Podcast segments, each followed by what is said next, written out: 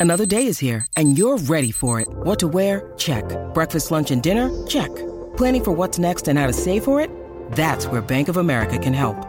For your financial to-dos, Bank of America has experts ready to help get you closer to your goals. Get started at one of our local financial centers or 24-7 in our mobile banking app. Find a location near you at bankofamerica.com slash talk to us. What would you like the power to do? Mobile banking requires downloading the app and is only available for select devices. Message and data rates may apply. Bank of America and a member FDIC. Welcome to another edition of Children of Song, the podcast that explores what it must have been like to grow up surrounded by music.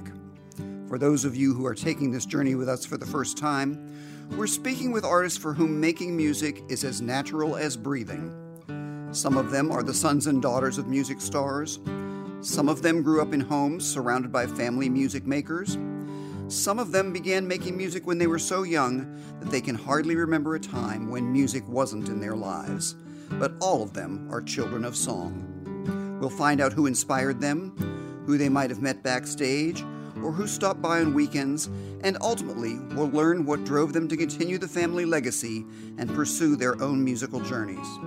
I'm Robert K. Oermann, and I'm joined by my producer, Brad Newman. Hi, Brad. Hey, Robert. I'll tell you what, if you like honky tonk music, I think you're going to like this episode. This should be a lot of fun. You got that right. Brad's here to help me along on this journey, and Jamie Pfeffer's here to make it all sound good because he's our engineer. In what we're calling our Nashville sessions, we find ourselves in rural Cross Plains, Tennessee, the home of country star David Frizzell. Along with singing partner Shelley West, David won CMA Awards in 1981 and 1982 as Country Music's Duo of the Year. The team's big hit, You're the Reason God Made Oklahoma, came from the soundtrack of the Clint Eastwood movie Any Which Way You Can. Then, David went on to score such huge solo hits as I'm Gonna Hire a Wino to Decorate Our Home and Lost My Baby Blues. He's a consummate entertainer, but David is also known to every country music fan as the younger brother of Country Music Hall of Fame member Lefty Frizzell, one of the founders of honky tonk music. Not only that, David is the older brother of country singer Allen Frizzell, and if that's not enough, his former partner Shelley West is his ex sister in law, as well as being the daughter of country star Dottie West. now that we've got all that straight.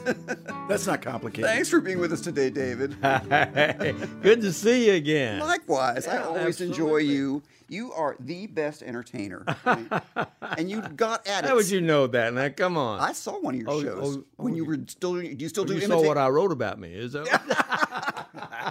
No, he used to do imitations. Oh, and Oh, yeah, we do all that, All yeah. that stuff. He's Yeah. really funny. and you started young.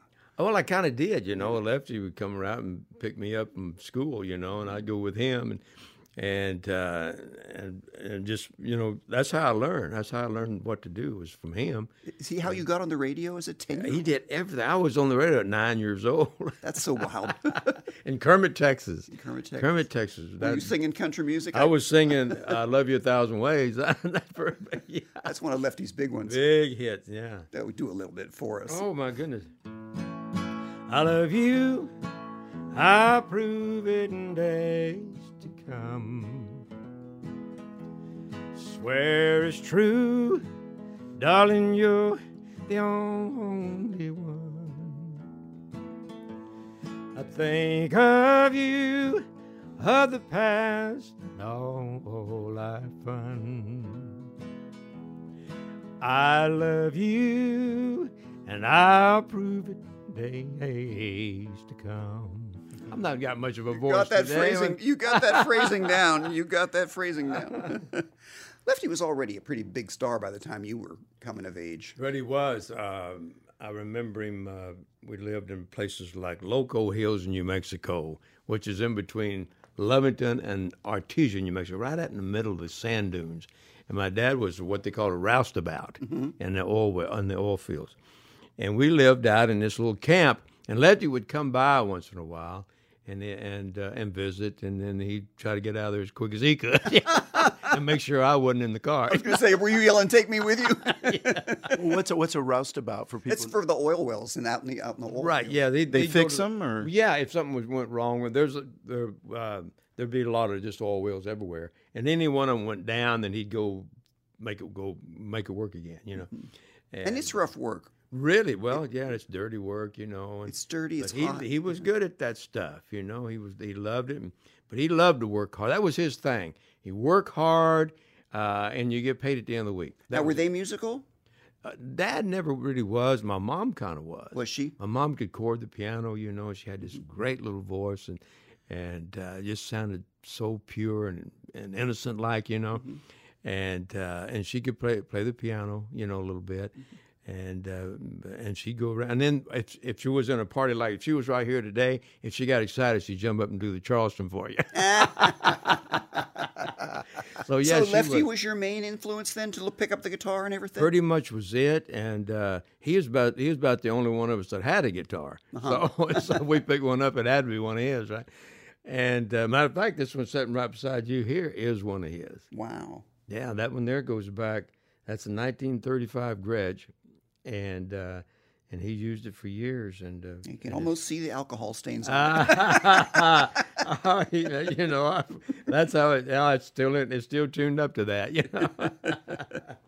oh man. He was a boxer. That's why how he got the name Well, Lefty. he never right? was a boxer. They just kind of said. Oh, I always thought that's how Lefty got his name, Lefty. No, no, no, no. That's how they they they they talked about it, so they get some press out of it or something. But no, he fought his way in and out of them nightclubs. And Uh-huh. Yeah, I, well, I yeah. saw him do that. Helped him a couple of times. Yeah. Actually, he never really needed any help. He was really one of those guys that was so fast, and he came out of the left, and everybody was expecting you to hit you hit with the right, and he'd hit you with the left, and and usually it was over with one one little smash. And but uh, but he but he never was a boxer. Did he have a temper? He had a real temper. Yeah. Did he? But basically, he was just happy-go-lucky, like me and you, and and uh, and everything was a, was good. Everything was a party. Everything. It was always fun to be with him, whether it was just you and him or whether it was twenty thousand people. It didn't matter. He was just a party. And and but if he got mad now, if you if you cussed in front of Mama, that would be enough right there. Yeah, that would set him Now off. you said something, you know, bad, you know, uh, then he'd he'd be he'd be ready to hit you. He was protective of your mother. Very, extremely so. But he did have a temper, and and and most people when they when they uh, know they're going to get into some altercation, you know, they they would like to argue about it first. Well, he never like to argue much. He just knew he was going to hit you, and he's just looking to find out where. if it came to that, he knew he was going. There was no thought to it. No more arguing about it. No making a difference who's right or wrong because you're going to get hit. That's it. I've always thought that you were a great storyteller. Was he that way too? Was that He running was the a- family? He was really the storyteller. We all learned it from him and Mama.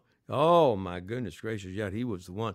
In our days, you know, we didn't have any television, right? Right. Um, well, you know, and if we did have television, we didn't have no electricity.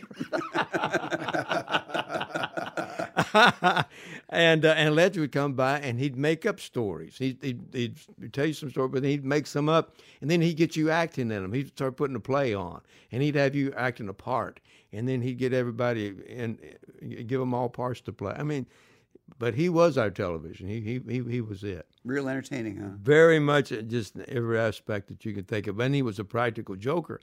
He loved to get you on something. Like one time, uh, we had drove to Beaumont, Texas, from out of Snyder, Texas, and um, where we lived, and he lived in Beaumont. And we got there, and I was sleeping in the car, so everybody went on in there and left me asleep. So when I got up, I went on in the house. So everybody's already gathered up in, in, in, in the in the living room. And I walked in. He said, David, I'm glad you're from me. He said, read this book for me. Threw me a book and I opened it up and there was three batteries in it. well, I threw that book all the way across the room. but he loved to see he loved to see your reaction to it. and he'd go to them little trick stores, you know. Mm-hmm. You see them I don't know if you Joke little stores. jo- little joke stores. And he'd buy like itching powder. He went behind my sister who was doing doing dishes and he just patted on the shoulder. Said, "How you doing, sweetie? Doing the dishes like this and all?" And he's putting itching powder down her back. and then he'd laugh like I'm laughing right now whenever she starts trying to claw at itch at it. You know, you're making me really, really wished I'd seen him. Oh, I mean, I've always loved his voice so much. It wouldn't matter to me whether he could entertain, but if he could, that would have been all the I, better. ju- I actually feel sorry for anybody that didn't meet this guy. I mean, I just, I that's too bad because he was he was an incredible man. You were on the road with him quite early. Very, very. I started touring with him uh, during, you know, after school sometime and weekends, and then then uh, you know summer vacations. You know, I'd go with him, and at, at the age of, of twelve, and uh, and then when I was sixteen, I um, I uh, I went with him full time for the next four years. And I was with him day and night for that next four years. And we drive, we drove all over Texas, Oklahoma. We lived out in California at that point. Right, right. That's where he made his name, sort of. Yeah. Well, well, actually, it was a place in Sulphur Springs, Texas, where we lived when he first, and and then we, we lived out in that Loco Hills I mentioned. Uh huh. And uh, and Lefty um, Lefty had did a little jail time in Roswell, New, New Mexico. I remember that. When he got out of there, he came to the to the Loco Hills. We lived in this little little community right in the middle of these sand dunes. Well, and um, and he came out there and he actually did some roustabout and worked with Dad Mm-hmm. out there and lifted some pipe, moving pipe around, and he he didn't want to do that. He didn't want to hurt his hands, you know, because he Yeah, but he was a pretty big guy, wasn't he? He well, he was my size. Mm-hmm. Him and I about the same. He last time I've seen him, he was probably one sixty five, one seventy. And it exact height. They were the same Mm-hmm. Right, height. right. you know, you signed your first record deal when you were still a teenager, weren't you? Uh, pretty young, anyway. I was pretty young when I. Uh, Because it took you, you, it took you a while to get a hit. yeah, it took me a while. To, well, I had some, you know, Mm-hmm. top twenty, top thirty things, top fifty things, and I think those were. I was with Columbia Records. I, I signed with Columbia Records in '59 Okay, with Don Law, sure. and. Uh, He pr- was and he- and he- Lefty's guy. Yeah, and so I, don- I I signed with him. We did a few. I, I couldn't find any songs. I did some Freddie Hart songs. Well, he He's a was good He's writer. a great writer. Lefty was instrumental in that, though. Well, From what I read, he said, "Listen, I want you to hear my brother." And Well, were sixteen. Well, the way it kind of happened is that we we we were on. We we had a Lefty had a session set up in February of '59. So we left we left California and we had th- we had three dates to do in Hobbs, New Mexico. So we, we did those three dates, and that's exactly when Buddy Holly, uh, the Big Bopper, and Ritchie Valens died in that plane crash. okay, that was there that Feb- weekend, February. Mm-hmm. February the 3rd in that, that weekend, and we were there at this uh, at this place in uh, in Hobbs. It was actually it was a strip club, Hmm. and uh, so we got there. It was a place called the El Maurice Club, and uh, so we got there, and Lefty said, "Oh, uh, well," he said, "I don't I don't follow strippers." He said, uh, "But but David does." I'll do it. so anyway, that was the only time that I can remember in all the years I spent with Lefty that he was on time for those three days. Gee, I wonder why. and and and we had the same dressing rooms because it was a, it's a club, you know. And uh, and Lefty would get on me. He'd say we'd back we'd be back there and uh, getting ready for the show. He said, "David, quit staring at those. Quit staring. You're embarrassing me." he said, "Just just let me show you how to do this. Just take some quick look. You just and then then look away, you know, and, and then look back, you know. So you don't have don't just sit there and stare like that. You're embarrassing me." but anyway, so um, while we were there, Buddy Holly and the Ritchie Valens and the Big Bopper was in the plane crash. And Steve Stebbins was the fellow that was booking Lefty at that time, uh, the Americana Corporation out of uh, California. And uh, and he called 'cause he knew I was a big Buddy Holly fan. I mean, I knew everything Buddy Holly ever did, and that was in '59. And uh, so he called, and he he said, uh, you know, you're gonna have to tell David that Buddy Holly just passed. And he said, but but also tell David that if he wants to me to, I can probably get him on that tour if he wants to do it. And uh, so Lefty, I came, I brought I brought some some stuff in for him that morning, and uh, and uh, at the hotel, and, and he said, hey, "You better sit down over there. I got something to you." And Lefty, he said something said something like that to you, and it was serious. You better sit down over there. I guess well, it's going to be serious because he never t- talks like that.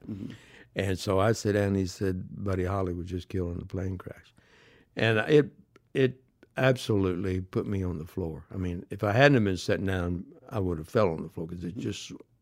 Anyway, um, and so then he goes on to tell me about uh, might be able to put you on that tour if you'd like to do that, and I said, but but I'm with you. I mean, I can't leave you out here in Hobbs, New Mexico with these strippers. I mean, I, you know, this is pretty serious. And, and somebody's got to get you to Nashville. And you got, he said, I can do all of that. I said, no, you can't. You think you can? Yes, I can do all that. Don't even worry about it. He says, I can do it. And uh, he said, so you just think about it. if you wanted him to try to put you on that. He said, that'd be a whole nother deal for you. Who knows? So anyway, I thought about it all day. And then uh, we did the show that night and was getting ready to leave the next morning to go to, uh, to, to Nashville. And he says, you know, you need to figure out what you want to do. He said, well, I said, well, I'm going to have to go with you. I said, because there is no possible way you can do this by yourself, and there's nobody you can call to get here now, so you can go do it. So I, I opted to stay with him. And we came on in tonight. Well, Lefty said, "You know what? To tell you the truth, he said I got a good feeling about about going to Nashville. I don't know why. I just got a good feeling about it. So what do you mean? He says, I don't know. He said, I just got this feeling it's going to be a, something really good happen. And he said, not just to me, but you too. I said, really? He said, that's unbelievable. He said, I said, let's go. So we took off, went to Nashville. First thing we did was when we got to Nashville, uh, we stopped at a little convenience, we stopped a little, little filling station, and we got some gas, and he called Don Law. Don Law met us. He said, "Don't move, stay right there." so he met us at the little market was at, and he gave Lefty I was it was a reel to reel tape, I believe it was. Mm-hmm. Um, so this is 1959. I don't I don't know if they're still using reel to reel or whether it was. I think they were still on tapes. Yeah. Uh, yeah. So anyway, and Lefty had a little Wollensak tape recorder that we carried with us, about this big, little little Wollensak, and uh, and we um, we went in the little thing and he plugged it in and we played the long long black, black veil. veil. I knew that was in 1959. I knew that's where you were going. Veil. And it was Marijohn mm-hmm. singing the little demo, piano, I think. Mm-hmm. And um, yeah, Danny Dill never did how to learn how to sing it. Only Marijohn could sing Mary it. Marijohn sang that on this little mm-hmm. tape. That's the co-writer, Danny Dill. Yeah, exactly. And uh, but Marijohn Wilkin was one of the great. Oh my goodness gracious! I met her later on when I got. Well, she was on that session. So uh, yeah, she well, she taught the, it to them at the session. She did. She mm-hmm. was on that session exactly. We have to hear Long Black Veil. Oh man, this is probably one of the saddest songs I'd ever heard. But a great American classic. The way Lefty did it was really sad. Mm-hmm. The way I do it is pitiful.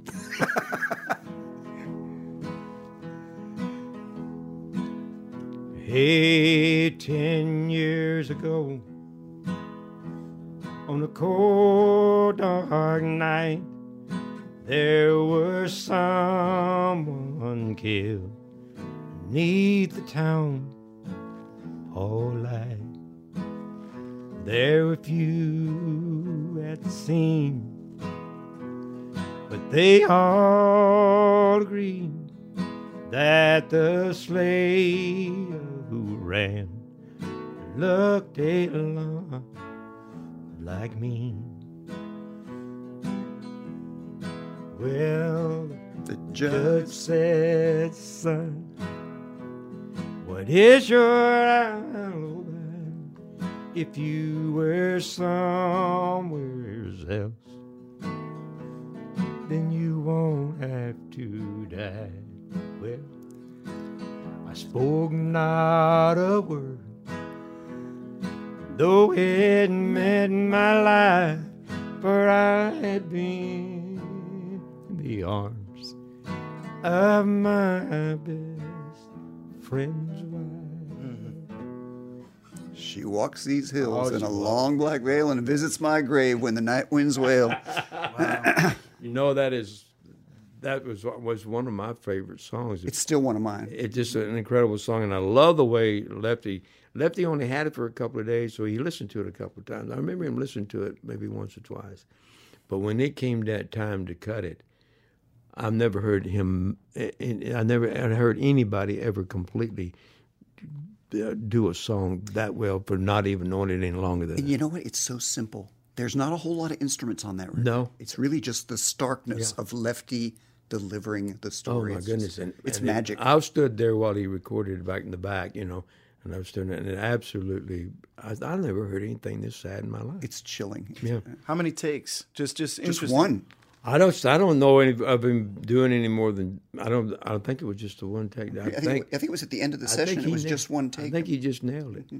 And he. And how, what a memory for you that your first session was that session for him. Absolutely. Wow. And we went well, just prior to us recording that that and that that session, we were there for a couple of days. So so uh, he called. Lefty called. He he called. Uh, Troy Martin I remember. was who? Troy Martin. He called him a, a Troy who was with Gene Autry's Western Melodies Publishing Company. And so Lefty had a couple of songs. And he said, he had him and said, you got to come over here these songs. He said, uh, and because I want you, I want you to publish them. And uh, and so Troy came over to the house where we were staying. They came over to the house and and uh, what he was trying, he was trying to get some upfront money is what he's trying to do. You know? Always. Bless his heart. But uh, anyway, so I was in the next room there, and uh, and Lefty hollered, "Hey, David, come in here." He said, "Bring my guitar and come in here a minute." So I want you to meet somebody. So I came in, he, he Troy Martin and David Frizzell. And he said, sing him those two songs for me. He said, I, I got to sing after a while. And he said, my voice. so luckily I knew the songs. It, you know, I always tell everybody, man, you got to be ready because you never know when somebody's going to say, grab the guitar and sing me something. so I sang Troy Martin those two songs. Lefty got them both published. And Troy left the house with those two songs. And, uh, and he must have told Don Law, so you're going to have to hear this younger brother. So, because when I met Don, he said, welcome to Columbia Records. Wow. How cool is that? So, and then it wasn't long before we was finding songs and coming back to Nashville to do the session, my first session with Don Law. but in 1960, I went into service. I was, was getting ready to draft me. I didn't want to do that, so I joined the Air Force. And uh, and so so I had to leave Lefty at that time. Yeah, that was uh, sort of your temporary putting your career on hold for a while. It, it kind of did, but what was kind of nice about the Air Force is it gave me time to actually play and sing because every almost every night and every weekend I was playing and singing, you know, somewhere, and uh, so I, I just you know it helped me get my honing your honing your skills. Yeah. And uh, and Lefty came. I was at McChord Air Force Base in 1960, 61, and Lefty came up to that station to that Air Force station at McChord, and did a show at the at the uh, at the the the club there. They had a um, um, a sergeant's club or whatever you Officers call it, club. officers club. Mm-hmm. And uh, and he talked to him and let me in there to, to open the show for him. so, cool. they wouldn't even let me in the building ordinarily. I'm Robert K. Oermann, and you're listening to Children of Song. And our guest today is David Frizzell, who has one of the most memorable country novelty songs of all time. Oh. you, like Lefty, you have a sense of humor, and I'm going to hire a wino shows that off. Well, you know what? I was out on the road. We'd already had "You're the Reason God Made Oklahoma" and had a few other mm-hmm. things going. We was on. I was in the bus and we were going to one date after the next. And me and Shelley, and uh, Snuff Garrett, who was our producer and all that for uh, for for the record label, uh, sent me a bunch of songs down. I had them in a big basket, and I was sitting up in the in the seat up there watching the road go by and I'm listening to those songs. And if I didn't like it, I just pitch it over my shoulder, and one of the band would take it because they always they always wanted those uh, those cassettes. I think they were in cassettes, if I'm not mistaken. And uh, uh, and so, but I heard Wino, couldn't believe it. And Dewayne Blackwell, who wrote the song, actually sang the song on, on the demo or the on the or the, the cut that I. And this had. is nothing like what Dewayne Blackwell normally writes. I mean, he wrote "Mr. Blue" for the yeah. Fleetwoods. I mean, nothing like this. Absolutely, absolutely. One of the greatest songwriters I've ever been around is Dewayne. And uh, and I I took that and I set it right here on my leg. So then I'd listen to something, and then I'd go back to that. Finally, I called Snuff. I said, "I think you found one here, buddy. I think you found this going to hire wine. I think it's just absolutely just incredible." He said, "Well, I've got one on hold, and we just need to find a few more, and then come on back here and let's record them." So we actually got back to to to L.A. to record them.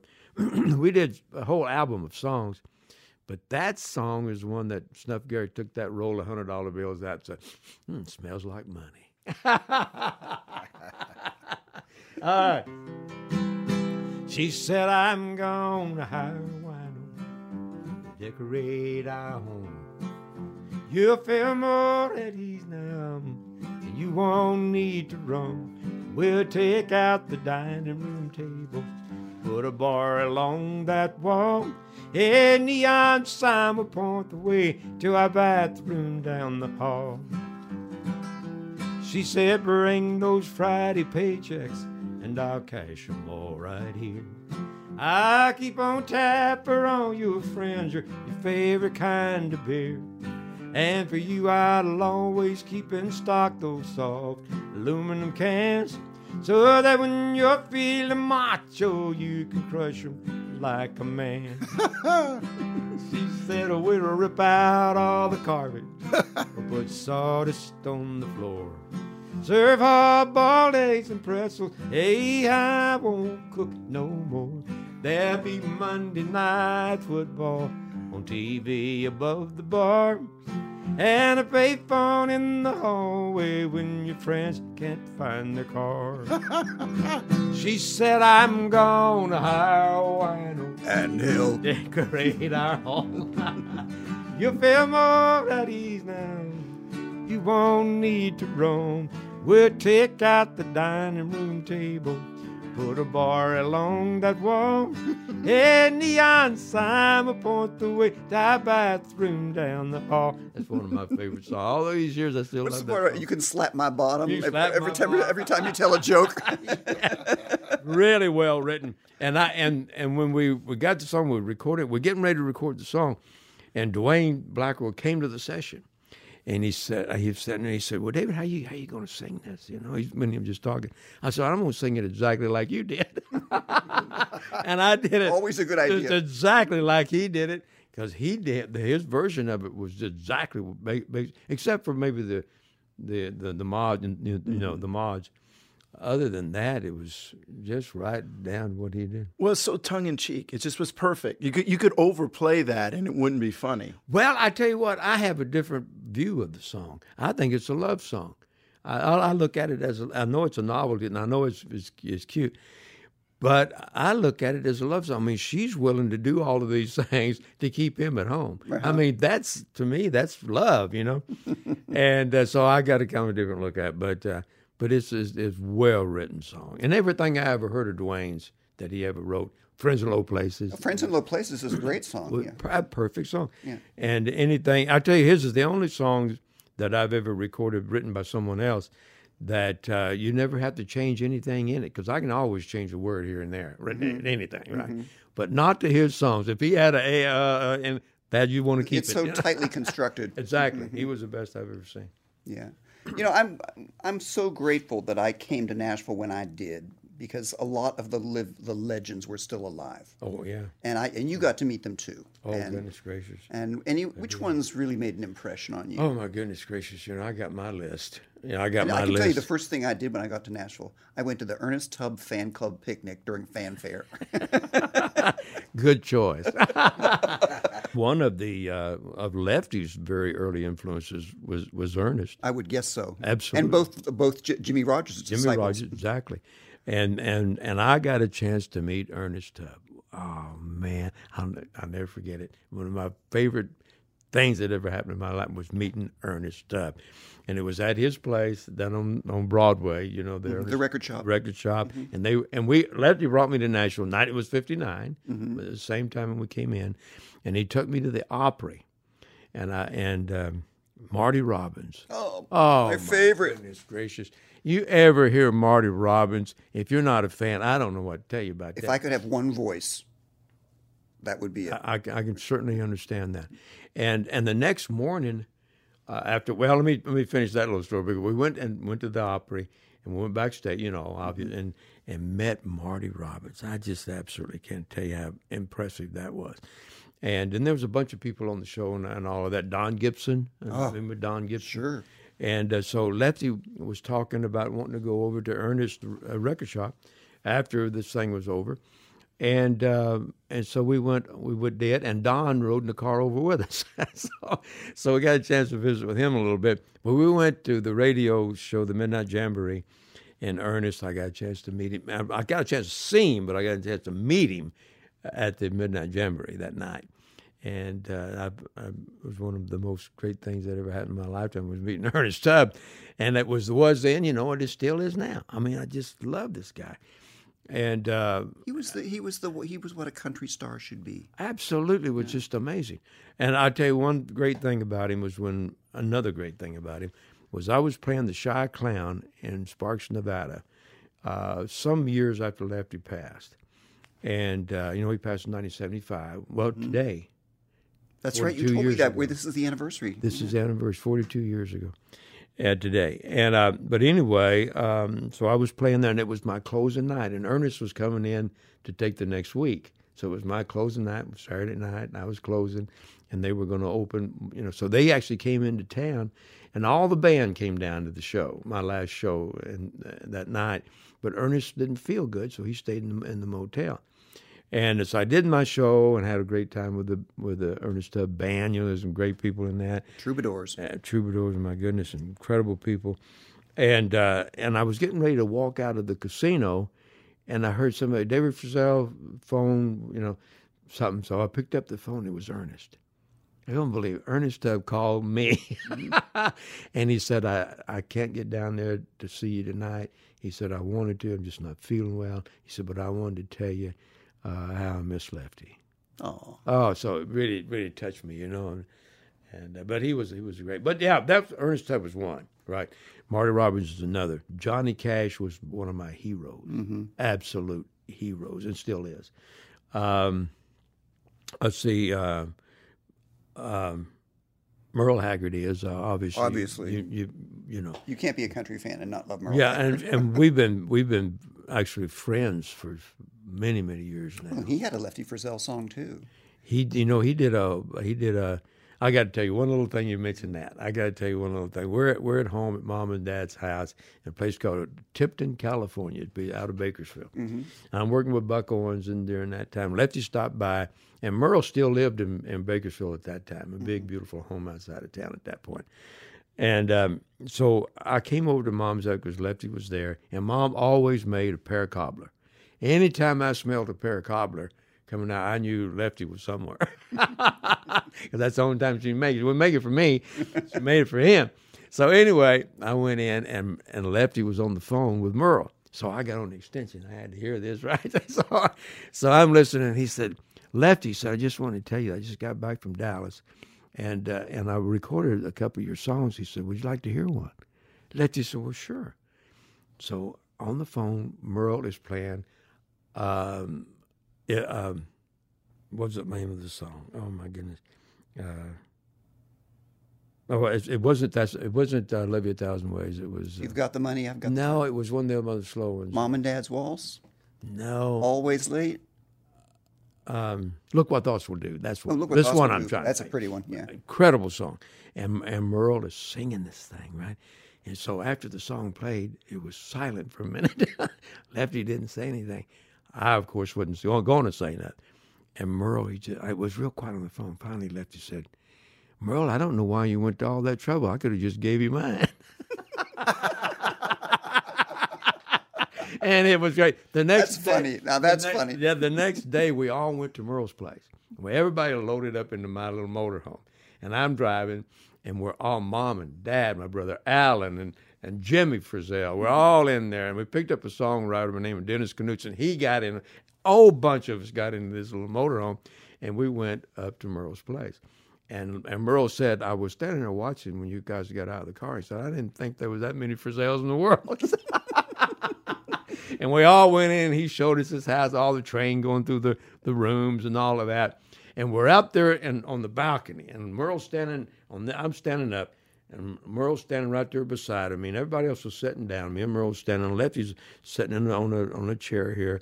Uh, on the other side of me, so I got Merle and Lefty on both sides, stereo, right, on both sides of my ears, man. I'm and I got my ears out. I'm listening, and uh, and Merle is he, he did a song about the Chicago streets, about something about uh, um, um, some reason my memory is not wanting to to uh, help me today, but um, about, his Sidewalks uh, of Chicago. Sidewalks of Chicago. He played that for Lefty, and and Lefty, give me that guitar. so Lefty played him a song called "My Wishing Room."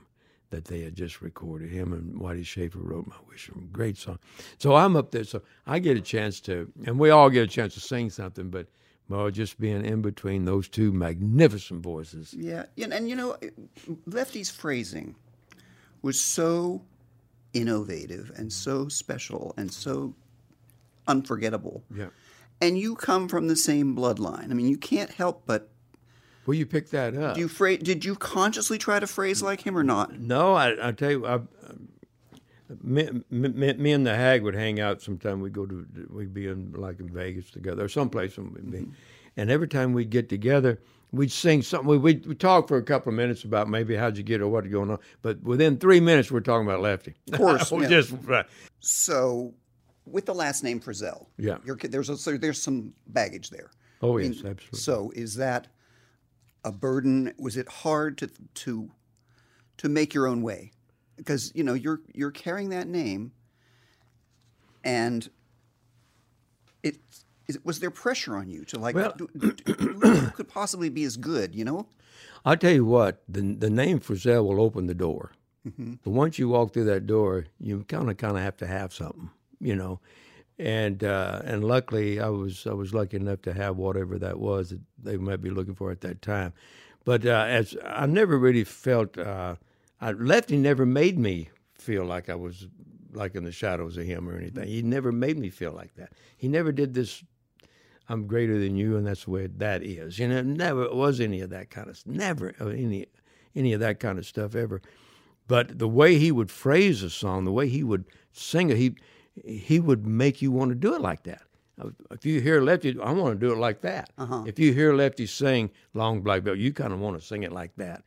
You know, um, it's just what you would want to do. Matter of fact, Merle Haggard told me one time. He said, well, "When I'm in the studio and I find and I'm singing a song and I can't maybe figure out what," he said, "I just think, what would Lefty do now?" That's how I feel. What would how would Lefty do this line? I, I'd still do that, yeah, even now. There's Um, a song after he died that you had called "Goodbye" that I think would be a good way to end this. It's Oh my goodness! Well, I, you know, I was not there when Lefty passed. No, I know I was that. in I know. was in Washington State, and I wasn't there when my mama passed.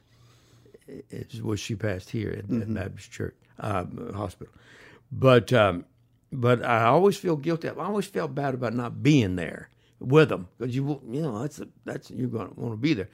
So I finally wrote this blasted song, and I had Jimmy Fortune come over and sing with me on it. One love of the Jimmy. greatest voices in Yeah, the and a oh, sweet guy. Yeah, oh God. And I don't know if I can hit it because it's pretty high, and, I, and I got that much of a voice. Jimmy He- Fortune is the tenor singer in the Statler Brothers. He is mm-hmm. probably one of the greatest voices walking on this earth today. He's just incredible. Well, you know him. He's great.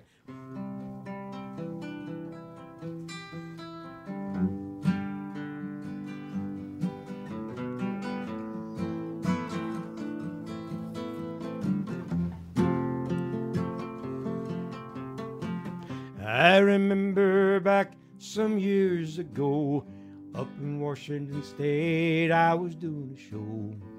They called my name and I took the stage, singing songs my brother made. I love you a thousand ways. Mom and dad was and always late. Alice called and told me the news. My brother was gone before his songs were through. I wish we had a moment more. At least one more minute more. So we could say goodbye.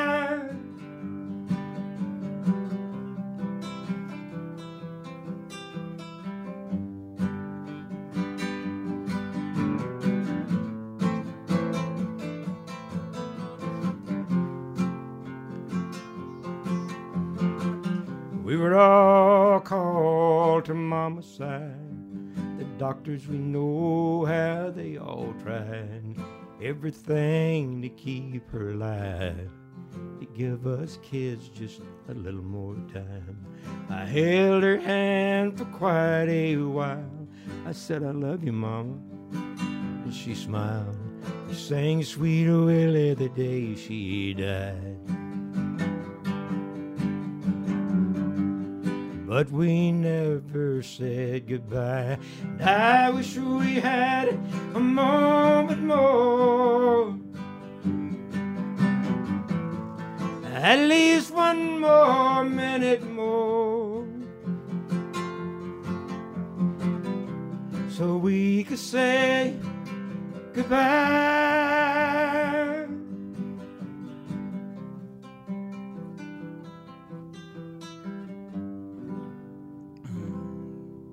Folks, that is the great David Frizzell. You move me, buddy. Thank you. Thank you. Thanks. It's good to see all y'all. Before we let you go, we want to welcome you to the B side. Here's a chance for us to tell one more story, and in today's case, sing one more song. Earlier, we talked about the innovative way David's brother, the great Lefty Frizzell, would sing the words to his songs. Musicians call this phrasing. Here's David Frizzell with an example of his brother's unique singing style in Lefty's classic, If You've Got the Money, I've Got the Time.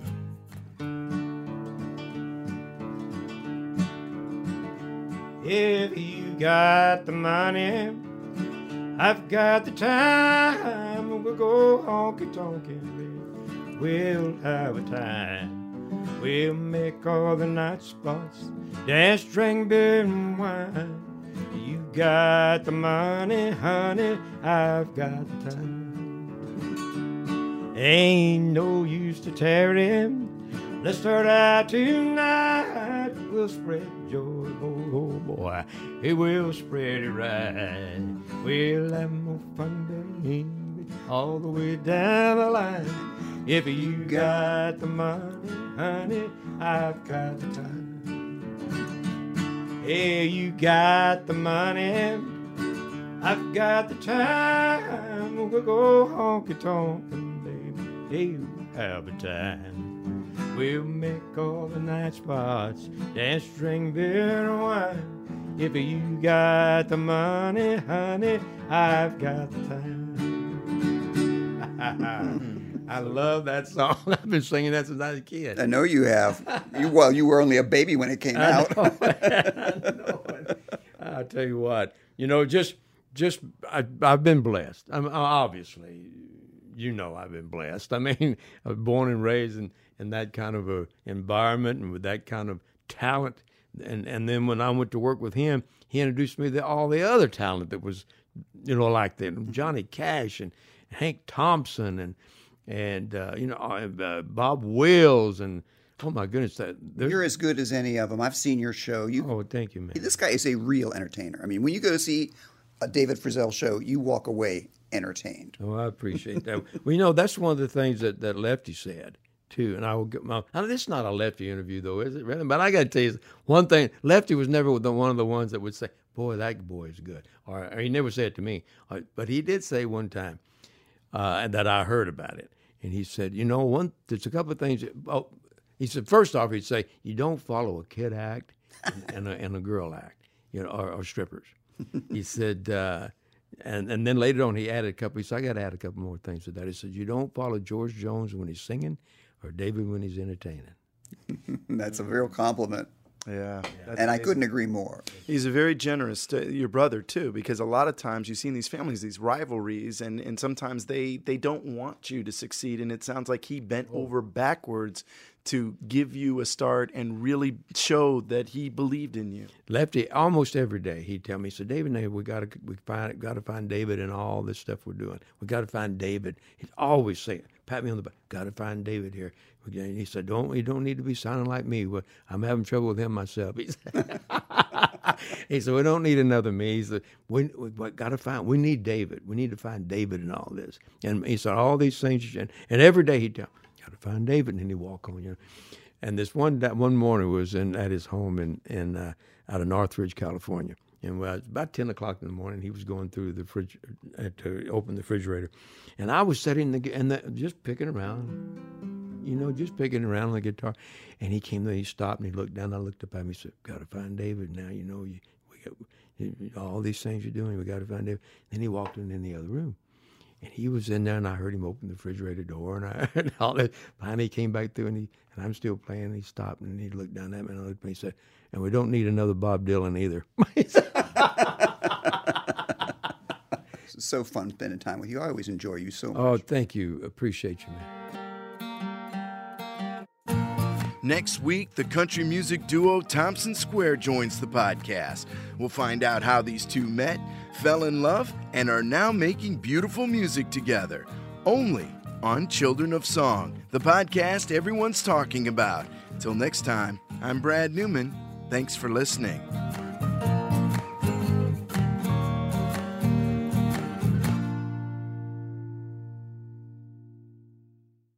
From the Fox News Podcasts Network. Subscribe and listen to the Trey Gowdy Podcast. Former federal prosecutor and four term U.S. Congressman from South Carolina brings you a one of a kind podcast. Subscribe and listen now by going to FoxNewsPodcasts.com. Listen to Fox News Podcast shows ad free on Fox News Podcast Plus, on Apple Podcast, Amazon Music with your Prime membership, or follow wherever you get your podcasts.